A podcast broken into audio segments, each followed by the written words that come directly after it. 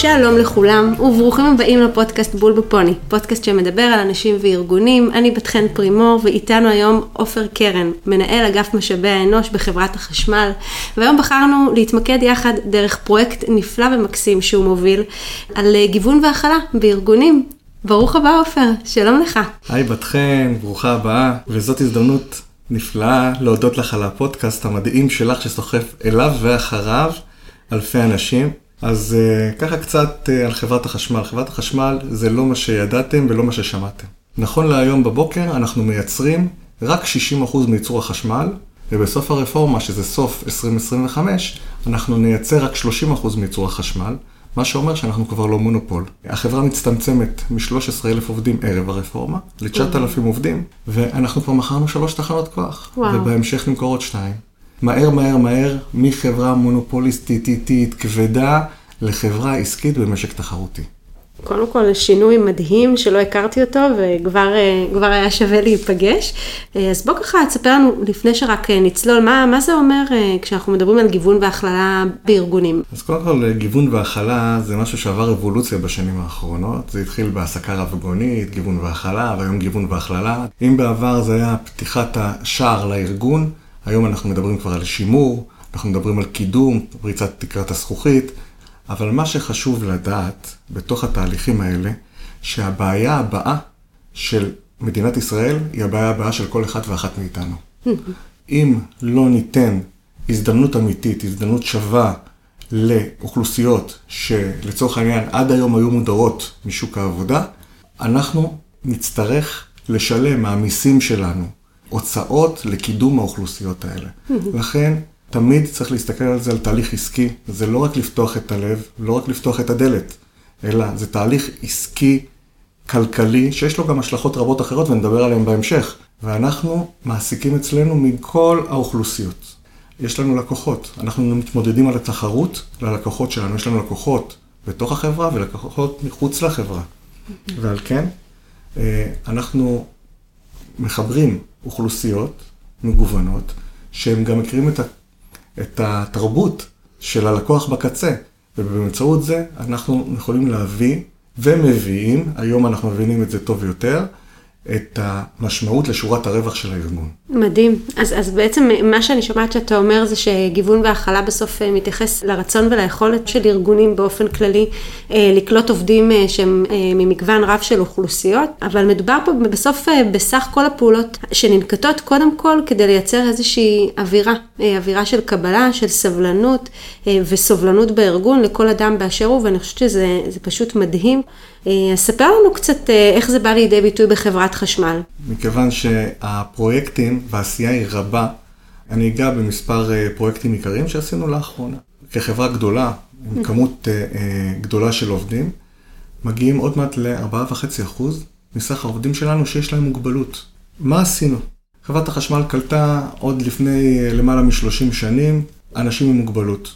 אבל התהליכים לא היו מוסדרים, לא היה בעצם אה, תהליכים עסקיים אמיתיים. כי כל דבר, כל תהליך כזה חייבים לחבר אותו להיות תהליך עסקי שעומד בפני עצמו. אנחנו הקמנו פרויקט שנקרא פרויקט ניצן אור. פרויקט ניצן אור הוא פרויקט להעסקת אנשים עם מוגבלות, שעובדים בו קרוב ל-300 עובדים עם מוגבלות, סך הכל בחברה אנחנו 480 עובדים עם מוגבלות, וואו. כי החלק השני זה עובדים שלנו שנפצעו בתאונות עבודה קשות, יצאו למילוא, למילואים, אה, למלחמות ישראל ולא חזרו שלמים, ואנחנו בעצם עשינו להם הסבה וליווי מקצועי כדי שיוכלו להמשיך ולעבוד איתנו. יש לנו ספורטאים פראלימפיים בחברת החשמל, גם ספורטאים פראלימפיים וגם פועלים היום אה, לקלוט אלינו ספורטאים אולימפיים כדי שיוכלו לשלב גם עבודה וגם אה, אימונים. האימונים מצריכים הם לפחות בין 10 ל-12 שעות אימונים ביום, ואנחנו מייצרים עבורם תפקידים כדי שהם יוכלו לעמוד גם וגם כדי שגם יוכלו לקלקל את עצמם. פתחנו לפני כחמש שנים, יחד עם בית אקשטיין, מודל מדהים של העסקת אה, אנשים על הרצף. בעצם מי שמכיר את התחום הזה יודע שלרוב עובדים על הרצף עושים את הפעילות שלהם בתוך מפעל סגור.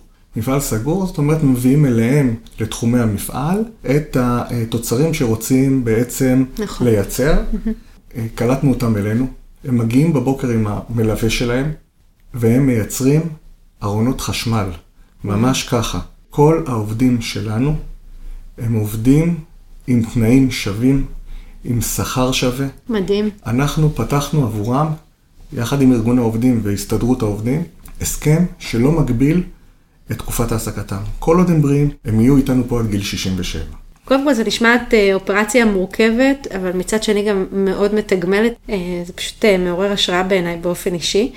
אז עוד רגע ככה נדבר על המשאבים, אבל אני הייתי שמחה שתתעכב רגע על התועלת, מעבר ל-do good, do well, והאמירה הערכית שככה באסטרטגיה הזאת שאי אפשר לפספס אותה, איך אנחנו יכולים למנות את הרווחים הקונקרטיים לארגון? זה משהו שבכלל אפשר למדוד אותו? בשביל למדוד את הדברים האלה, צריך לשמוע על עוד פרויקטים. אוקיי. Okay. והפרויקטים הנוספים שיש, כי פה מיקדתי את זה אה, בנושא של אנשים עם מוגבלות, mm-hmm. יש לנו פרויקטים של אה, כל האוכלוסיות. לצורך mm-hmm. העניין, אנחנו פתחנו כיתת הנדסאים לישראלים יוצאי אתיופיה. פתחנו במרץ האחרון כיתה של הנדסאי חשמל בדואים בבאר שבע.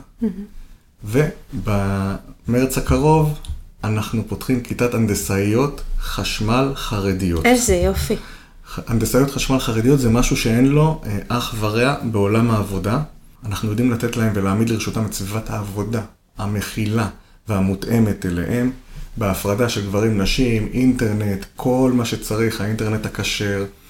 ולמה אני מציין את זה כדי לענות על מה ששאלת? כי יש פה מגוון רחב של תהליכים שתומכים אה, בדבר הזה. דיברתי בהתחלה על הלקוח בקצה. זאת אומרת, החברה הערבית כלקוח של חברת החשמל, אנחנו צריכים להבין את השפה, את התרבות, איך אנחנו ניגשים mm-hmm. אליה. אותו דבר לישראלים יוצאי אתיופיה, ואותו דבר גם אה, לאוכלוסייה של אנשים עם מוגבלות.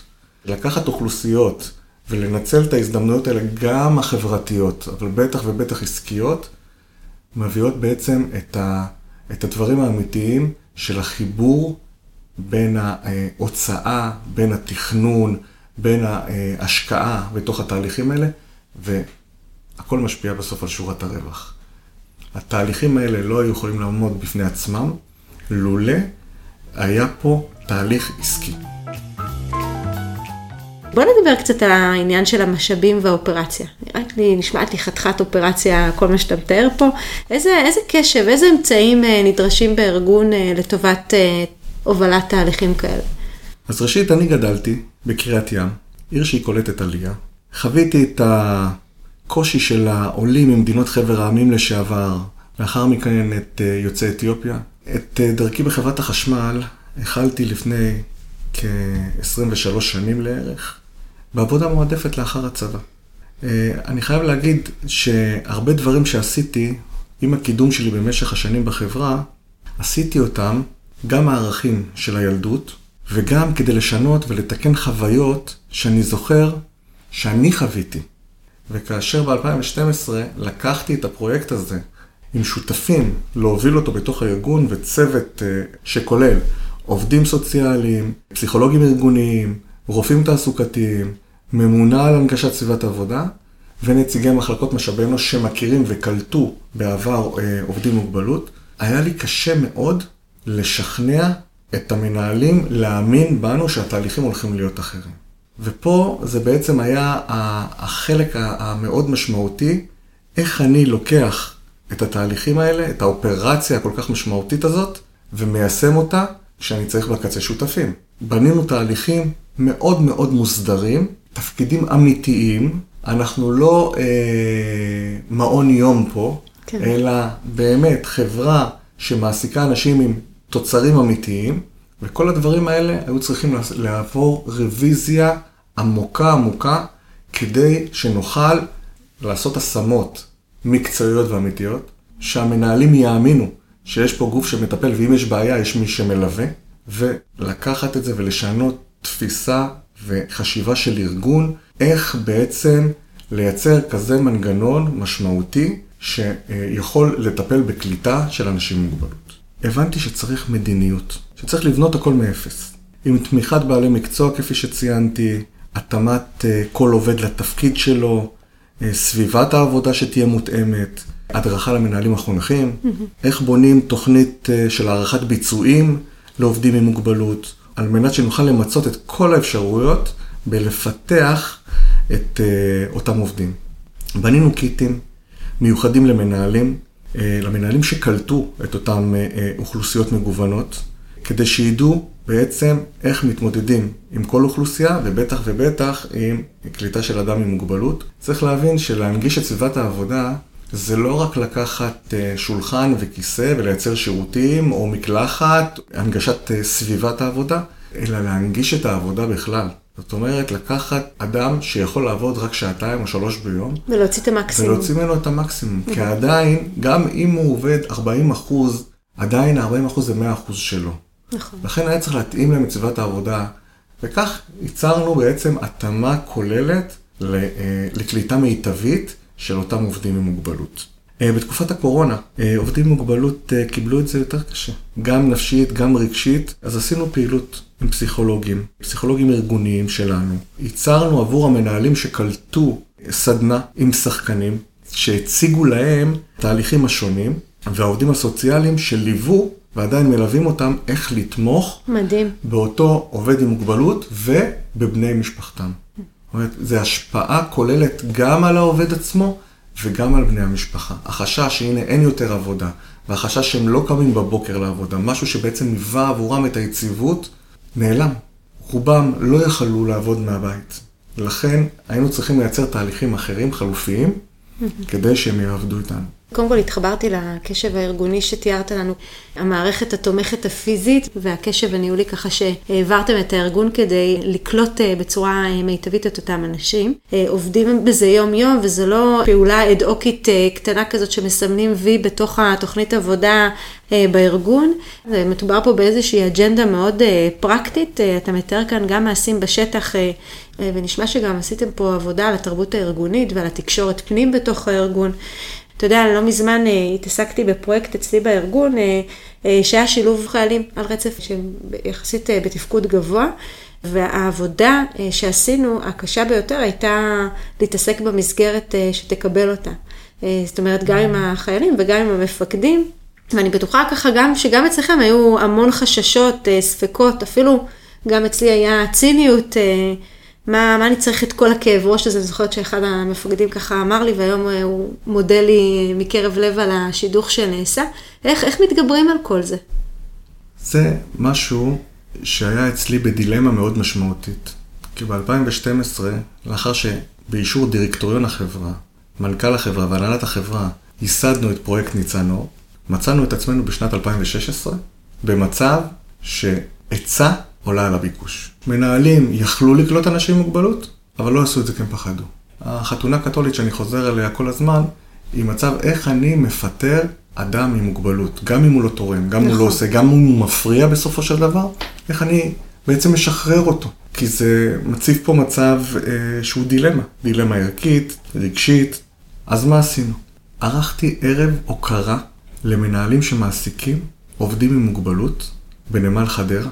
בערב הזה הוזמנו העובדים עם המוגבלות, נציג מבני משפחותיהם, המנהלים הקולטים, מנהלי המחלקות, המנהלים בשטח, הזמנו את כל הנהלת החברה, כל מנהל כזה שהגיע קיבל תעודת הוקרה, קיבל סיכה שייצרנו לדש הבגד, ועשינו ערב שהוא אחד הערבים הכי מרגשים שאני בכל אופן הייתי בהם.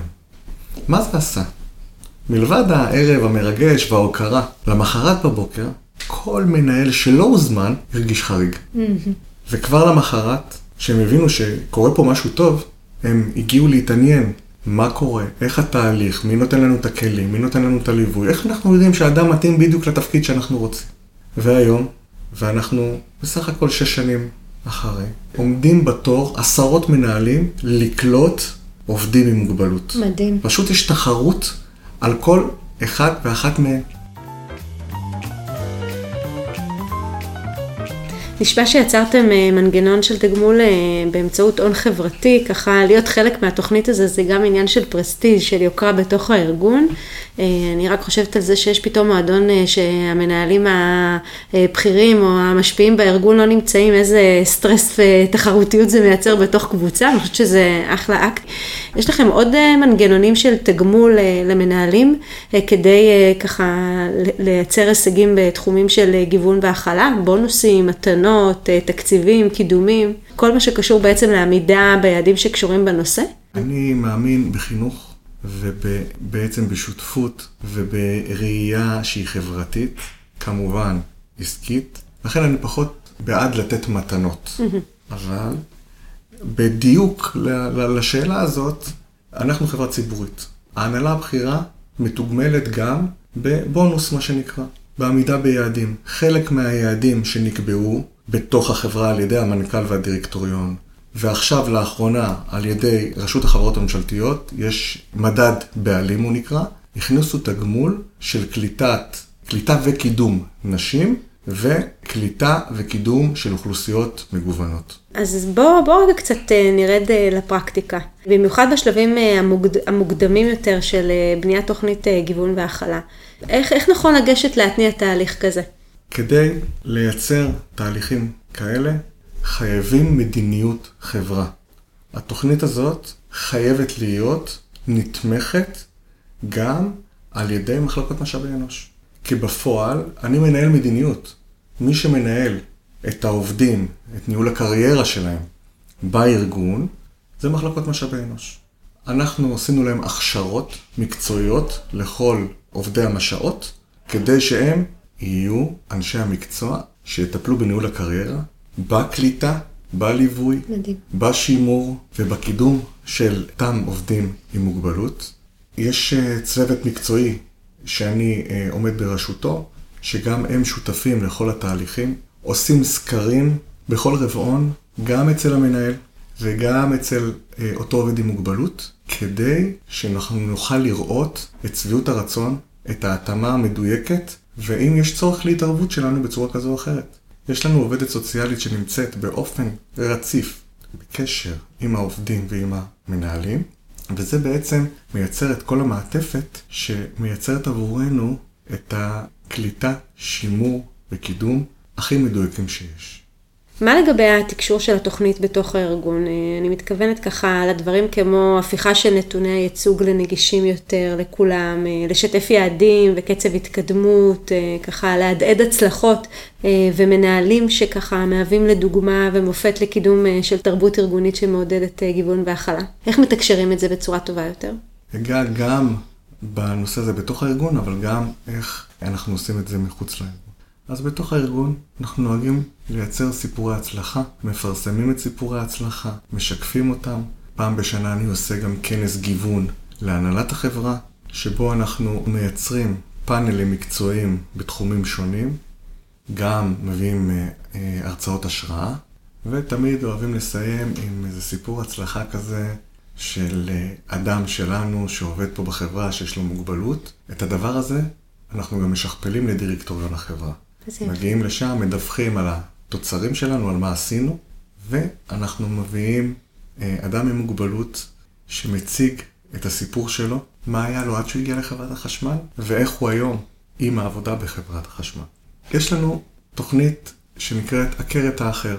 פעם בחודשיים אנחנו שולחים זום לכלל עובדי החברה והגמלאים, ומגיע עובד שלנו לספר את הסיפור המיוחד שלו. אלה דברים שאנחנו בדרך כלל מתקשרים בתוך הארגון, אבל באמת המטרה שלנו, לספר את זה החוצה, לא להשתחצן או לקבל טפיחה על השכם על הפעילות, אלא להעביר את זה הלאה. איזה יופי. אנחנו נמצאים היום במקום שאנחנו מהמובילים בתחום, אבל כל יום למדים מחדש עוד משהו ועוד משהו ועוד משהו, מעמידים את הניסיון שלנו והידע שלנו לארגונים אחרים, מזמינים את כולם לבוא וללמוד מאיתנו, לבוא ולראות איך עושים את זה נכון, מעמידים לרשותם גם את אנשי המקצוע שלנו במידה והם רוצים לייצר פרויקטים כאלה אצלם בארגון. ואנחנו רואים רצון עז היום של ארגונים לבוא וללמוד ובאמת לנסות בצורה אמיתית ולא צינית לייצר תהליכי גיוון בארגון שלהם. לכן אנחנו נמצאים במקום הזה, ופה, בפודקאסט הזה, אה, אני קורא לכל מי שמאזין, שרוצה לבוא וללמוד, רוצה לבוא ולחוות, גם את התיאוריה, גם את הפרקטיקה. אנחנו קוראים לכם, אנחנו נעמיד לרשותכם את כל הכלים שלנו, כדי שאתם תהיו השותפים שלנו, השותפים של מדינת ישראל, לטובת כל התהליכים האלה, הכל כך חשובים. מדהים. עופר, אה, עובר הזמן שנהנים, ואנחנו נמצאים אה, ככה לקראת סיום השיחה המכילה שלנו. אה, לי יצרה פה מוטיבציה מאוד גדולה לעסוק בתחום הזה יותר, והייתי רוצה לשאול אותך, מה, מה חשוב לך שככה המאזינים והמאזינות שלנו ייקחו מהשיחה שלנו? אני מאמין בהזדמנות אמיתית ושווה. הנתינה של הזדמנות אמיתית ושווה תהיה שווה לכם ברמה האישית, לכל ארגון ברמה הארגונית שלו. אלה דברים שהם מאוד מאוד חשובים גם בתפיסה התרבותית, חינוכית, שינוי DNA של ארגון. באופן מוכח, ואני אומר את זה מבדיקה וממחקרים שאני עושה בסביבת העבודה, העסקת אנשים עם מוגבלות הופכת את האנשים להיות טובים יותר. התפוקות עולות, כי אדם שעובד בארגון כמו חברת החשמל, עובד גם 35 ו-40 שנים. הרבה פעמים הוא שחוק, הוא סוחב את בעיות הבית, הוא מייצג את המיקרוקוסמוס של מדינת ישראל. אבל כשהוא רואה אדם עם מוגבלות, מנסה ומתאמץ, הוא לא יכול להישאר אדיש ולהסתכל מהצד על הדבר הזה. אין סיכוי, הוא קם, הוא מסייע, הוא משמש דוגמה, לכן האנשים הופכים להיות טובים יותר, והתפוקות עולות בצורה משמעותית. לקחתי. עופר, תודה רבה רבה לך. תודה רבה, תענוג שלי. להתראות.